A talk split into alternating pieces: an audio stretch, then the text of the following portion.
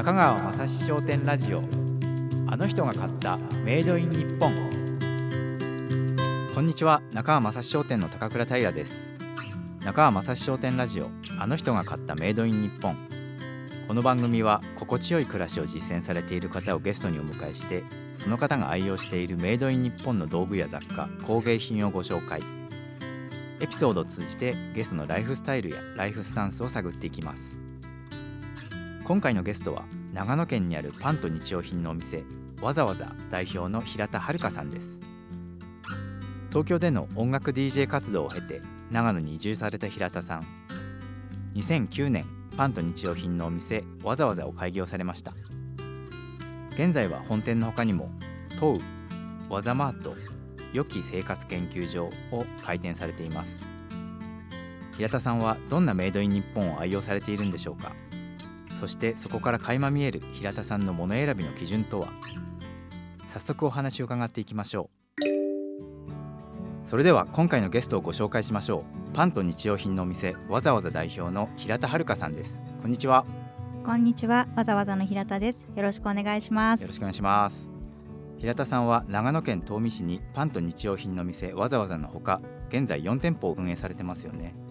喫茶と本とギャラリーのお店と良いものが買えるコンビニ型店舗ワザマートそして良き生活研究所。いやもうそれぞれのお店がコンセプトっていうよりももはやなんていうんですかねあの哲学っていうか、はい。その深い思想が込められててはい。もうあれ初めて聞いた時もその売られているもののはい。選定基準もすごい明確で印象に残ってました。ありがとうございます、でまあ、会社としてもその教育事業で共同したりとか、まあ、はい。トークイベントとかワークショップに参加いただいてます。はいはい、で個人的にはあの私が担当しているその大日本一っていう工芸メーカーの展示会があるんですけれどもそのトークイベントで話していただいた時が初めてだったかと思うんですけれども、はい。あとはあれですね5月にあのわざわざのお店で、はい。えー中川正史書店のポップアップショップをやらせていただきました。はいその説はありがとうございました、はい、こちらこそありがとうございました。今回平田さんには最近買ったメイドイン日本を伺います、はい早速ですがどんなものでしょうか？はいあの中川正七商店さんのはい。本店にも近いところにある、あのお店なんですけどはい。小梅園さんの墨と筆と硯を買いました確かに小梅園さん見慣れてはいますけれども、ありがとうございます。そうですよね。なんかそのはい以前から中川さんのところに伺った時に、はい。あの立派な店構えうんうんにうん。はい。かなり強烈な印象を受けていて、はい。でもいつも扉が閉まっていて入ったことがなくて。はい。でああそこが炭屋さんだということも知らなかったんですね、はい。でも今回ちょうどご縁があってはい。中川さんのとこにお伺いした時に扉が初めて開いているのを見て はい。何屋さんなんだろうと思って入っていったら、まあ、炭屋さんだはい。それで買ってしまったってあいう。すごい話ですね。小林さんそうですね、奈良市内ではい。創業が1577年はい。で、もう日本最古の,、はい。あの炭を作っている会社さんということですね、はい。もう本当あの建築が素晴らしくて。そうですね、はい、僕もあの本店に行くときにいつも見てて、はい。素敵だなと思って見てはいました、そうですね、はい。どんなきっかけだったんですか？まああの炭屋さんだということは知らずに入ったんですけれどもなので全く買う気はなく、はい。まあ入ったんですよね。はい。ただ私がその近年習字をしたいっていう思いをずっと持っていて、はい。奈良ってたくさん炭屋さんあるじゃないですか、えその前にもはい。何軒か入ってたんです。通りですがりにいろんな炭屋さんとかつづりが売ってるところがあったので、はい。そこをその何軒か見た後うんに、まあ、ここ何だったんだろうなと思って入ったところで、うんはい。あここも炭屋さんだと思って見ていたら、まあ、その店主かなはい。の奥様が出てきてくださって、え興味深そうに私が商品を見ていたのを見て、目指してきたんですかって言われたんですよ。あーはいい。え通りすがりのものですってそれで言ったら、はいはい。通りすがりで墨と硯をそんなに真剣に見る人はあまりいないかああなるほど。て確かに。らそうですね。だかうん。らさっと見て帰るのに、なんでそんなにじっと見てるのって言われたから、うん。墨をこうすってうんうん。あの書くっていう時間が好きだなと思っていて、はい。家でも何か習字を習いに行くもしくは家でするかできないかなって思ってたので何か道具が欲しいなって思ってたんです。はい。ちょうどいいタイミングだったんですそうねなんです。なのでそのことをうん。奥様にお話ししたところ、はい。どんなのが欲しいのかは決まっているのかっていうことで、あの聞かれたので、はい。一番小さなすずりとそうんう。ん墨と、はい。で筆が欲しいと。すごい小さなのが欲しいって言って、確かに小さいですねこちそらうなんですよ。手のひらに、ね、乗るぐらいうんの,、あのすずりでうんはい。でしかもその墨は小指ぐらいのうん。小さ墨ないんですよかなり小さいです、はい。だからすごい全然重さもなくてうん。本当に小さいセットなんですけど、はいでそれをなんでそんな小さいのがいいのかって聞かれたうんので、聞きますね。僕も今聞こうとしてました はい。まあ持ち運びたいと。ああなるほど。はい、なんかその家でやることも考えているけれども、はい。どこかに行って持って行って書くとか、うんまあ、旅の時にはい。スーツケースに入れていって、あーホテルで書くとかなんかいろんなことが想定していて、うんまあ、うん気軽にやりやりたいんです、うん。習字をって言って。うんで写経をやりたい。あ始めたことはないんですけれどやってみたいっていう相談したら、ーうんうん。まあ、あの通りすがりできたのにもかかわらず、はい。目的がはっきりしていて分かりやすい。でね。買う気が満々なのがすごいっていう、たまたま見つけただけだけどだけはいあの思っていたんですね。思っていたんです、うんはい、うん。な大体まあ買い物がそういう傾向が強いんですけどあ探しているわけではないんだけど、はい。これをするためのあれが欲しいっていうのはいつも心の中に思っていーて、そのタイミングが来たら買うっていう感じなので、割とその明確にこの欲しいものがズバンとあったんですよはいはい。ね。なるほど。はい、あじゃあもう小さいものサイズを持ち運びしたいものっていうまで明確に結構思い描いてたそうですそうです。でそういうものを持っている人を見たことがあって、へーうわ素敵だなと思ってさっと、うんうあのバッグからはい。このすずりとか墨が出てきた人を一回見たことがあって。そ そうそう、はい。それすごいかっこいいと思って。まあその方は名刺を持ってなかったんです。名刺は和紙だったんですよ。はいはい。で名刺交換になったら、はい。すずりと墨出してシャシャってすって、へー。そこに一筆書きで名前を書いてはい。渡されたことが一度だけあるんですよ。へめちゃくちゃかーっこいいですね。えその方はあの初夏というか初夏でそうです。初夏の方でした。はあ。なのでもうその時感動したのが、はい。まあ、十何年か前の話なんですけどうん。それがすごい印象に残っていて、ええ。小さいものが欲しいなっていうのを思ってました。なるほであとその小林園さんの奥様がめちゃくちゃ面白くって、どはい。墨の工程をすごい詳しく教えてくれて、うんで小林園さんの歴史も教えてくださって、、はい。やどうしてもそのそこの墨が欲しいってだんだん気持ちになっていって、いい匂いがするから、はい。嗅いでみてって言われたら、うんうん。すごく白檀の香りのようななんかはいすごいいい香りがしてうん、いや確かにこれをこう吸ってうん。水で吸ってこう静かに書道を始めるような瞬間みたいなのをも思い描いてやりたいみたいなすごい気持ちになって。いやすごいその会話もすごい良かったんですよね。ー。はい。そのものだけじゃなく人にも惹かれてうん。欲しいってなって全部見立ててもらってはい。選んで買ったっていうことになりますね。いやいい出会いでしたねそうですね。はい。実際使ってみてどうでした？いややっぱりはい。その、他の墨屋さんというかすずり屋さんで買わなかった理由の一つとして、うんうんそこに衣装が入ってるじゃないですかすずりの中に、ね。はい。模様が削られて入ってるんですけど、うん。そういったなんか小さいものがこだわりを持って作られてるようなのがすごく好きなんですよ。丁寧に。はい。でそのそれを見ているとすごくあうん。これが自分のものになって嬉しいなって見るたびに思いますし、うん。その香りうんうん。あの削るってこうする時のすり方も教えてもらったんですよ。うん。墨ははい。赤子のお尻を撫でるような優しい気持ちででゴシゴシ吸っちゃ絶対いけないよと。で早くそれで黒くなるわけではないので、はい。っていうその言われた通りこうきちんとやってるとやっぱり香りがこう立ってきて、鼻にツーンとその炭の匂いがしてきて、周辺がなんかそういう感じになっていって、なんかやっぱりその買った瞬間のことを思い出して、うん。またすごいいい買い物したなってうんうん。思ってくる、そんなのがすごく嬉しかったですね。で。すね。はい。すごい蘇ってきそうです。その赤子のお尻の話そうですよね。いい例えだなと本当うそうですそうです。ん。はい。で実際今こはい。れで写経ですか、はい。やられてる。それはどういったきっかけとか何かあったんですか、いや般若心経うにん興味はあって、はい。友達がすごい好きな子がいて、うん。で聞いていて、はい。自分も読んだことはあるんですよ、うんうん。その本を、まあ、はい。もちろん口語訳されていて分かりやすくなっているものなんですけど、はい。でもわからないんですよ意味がはっきり言って。般若心経って、はい。世界中で一番短い文献って言われていてうん確か200何十文字しかないんですね。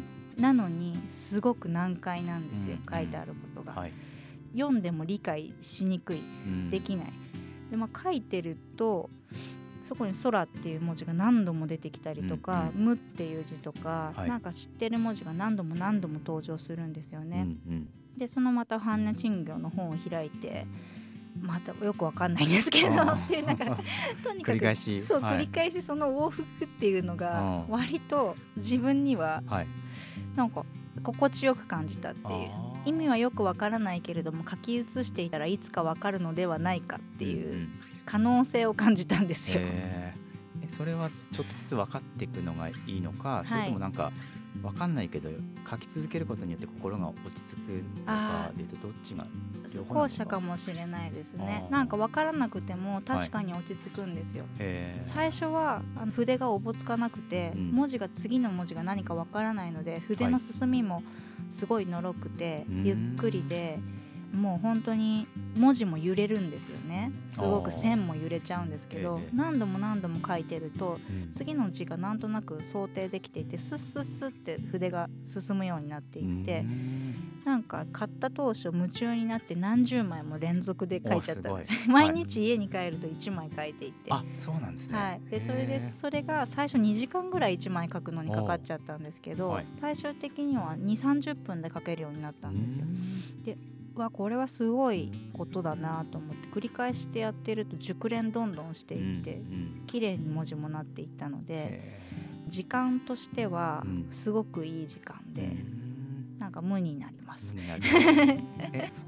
はい、これあれですか？今お店の方でもっしゃるんですか？そうなんですよ。